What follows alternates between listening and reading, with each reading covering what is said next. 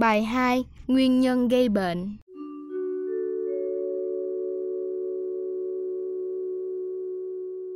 Nguyên nhân gây bệnh ung thư thì cả hai nền y học hiện đại và cổ truyền đều tương đồng nhau. Điều đầu tiên mà tất cả chúng ta cần phải biết, đó là ai cũng có thể bị ung thư. Tại sao vậy? Vì ai cũng chứa trong người mầm móng ung thư mà y học hiện đại gọi là gen sinh ung, oncogen. Mầm móng này ngủ yên nhưng sẽ bừng tỉnh giấc và phát triển thành khối u nếu bị kích động. Ai kích động? Đó là yếu tố gây ung mà bên y học cổ truyền gọi là ngoại nhân hay tà khí, gồm độc chất có trong khói thuốc lá, khói xe, khí thải từ các nhà máy, trong thực phẩm nhiễm thuốc trừ sâu, các loại vi trùng, virus, viêm gan, viêm cổ tử cung, bức xạ mặt trời, tia phóng xạ nguyên tử. Như vậy, có phải là 100% chúng ta bị ung thư chăng? Vì ai cũng có gen sinh ung mà yếu tố gây ung, tà khí thì đầy dẫy, bao phủ chúng ta hàng ngày, hàng giờ, càng ngày càng nhiều. Không biết đâu mà tránh. Xem bài 1 đặt vấn đề. Nhưng thật ra không phải ai cũng sẽ bị ung thư. Theo học thuyết âm dương của y học cổ truyền, mọi sự vật hiện tượng đều có hai mặt đối lập suy ra nếu có cái gây ung thì cũng có cái chống lại ung và quả thực y học hiện đại đã tìm ra trong cơ thể con người có một gen chống lại gen gây ung đó là gen đè nén bướu tumor depressor gen gen này nếu hoàn thành nhiệm vụ một cách xuất sắc sẽ ngăn chặn nguy cơ bị ung thư.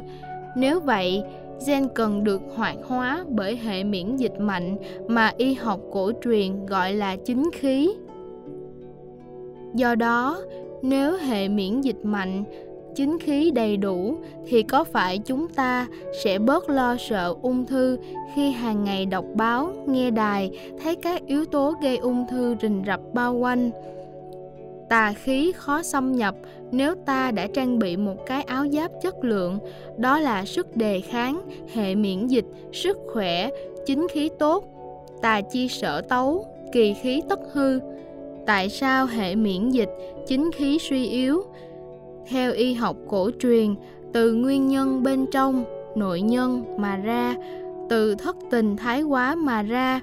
Thất tình là bảy loại tình trí cảm xúc mà chủ yếu là lo, buồn, giận, sợ từ ngàn xưa, thầy thuốc y học cổ truyền qua theo dõi thấy rằng những người hay lo buồn, giận, sợ đã là thường xuyên lo buồn, giận, sợ mà lại không được thể hiện ra ngoài, phải cầm nín, nén xuống, buồn không dám khóc, nuốt nước mắt vào trong, giận không dám la hét, đập bàn đá ghế, sợ chết khiếp nhưng vẫn phải tươi cười, không dám thố lộ cùng ai những người này thường sức khỏe suy kém, thường mắc các bệnh cấp tính, cảm cúm, viêm họng và thường mang trong người nhiều bệnh mãn tính.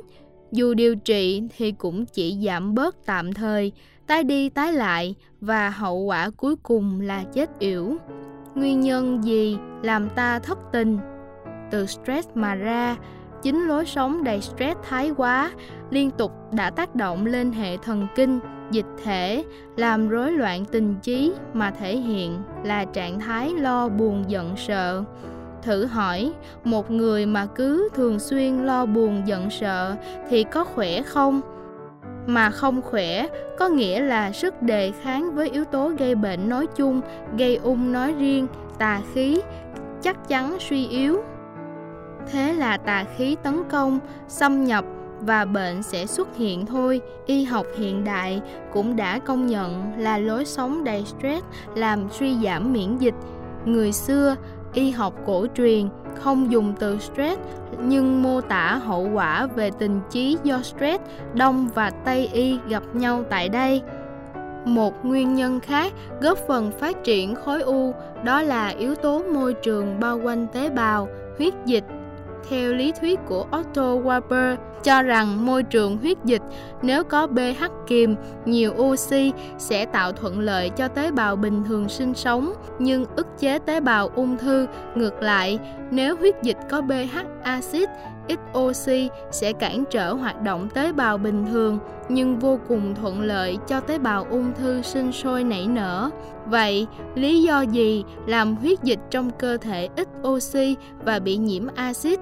Đó chính là chế độ ăn uống không cân bằng âm dương hay axit kiềm và lối sống tĩnh tại, ít vận động.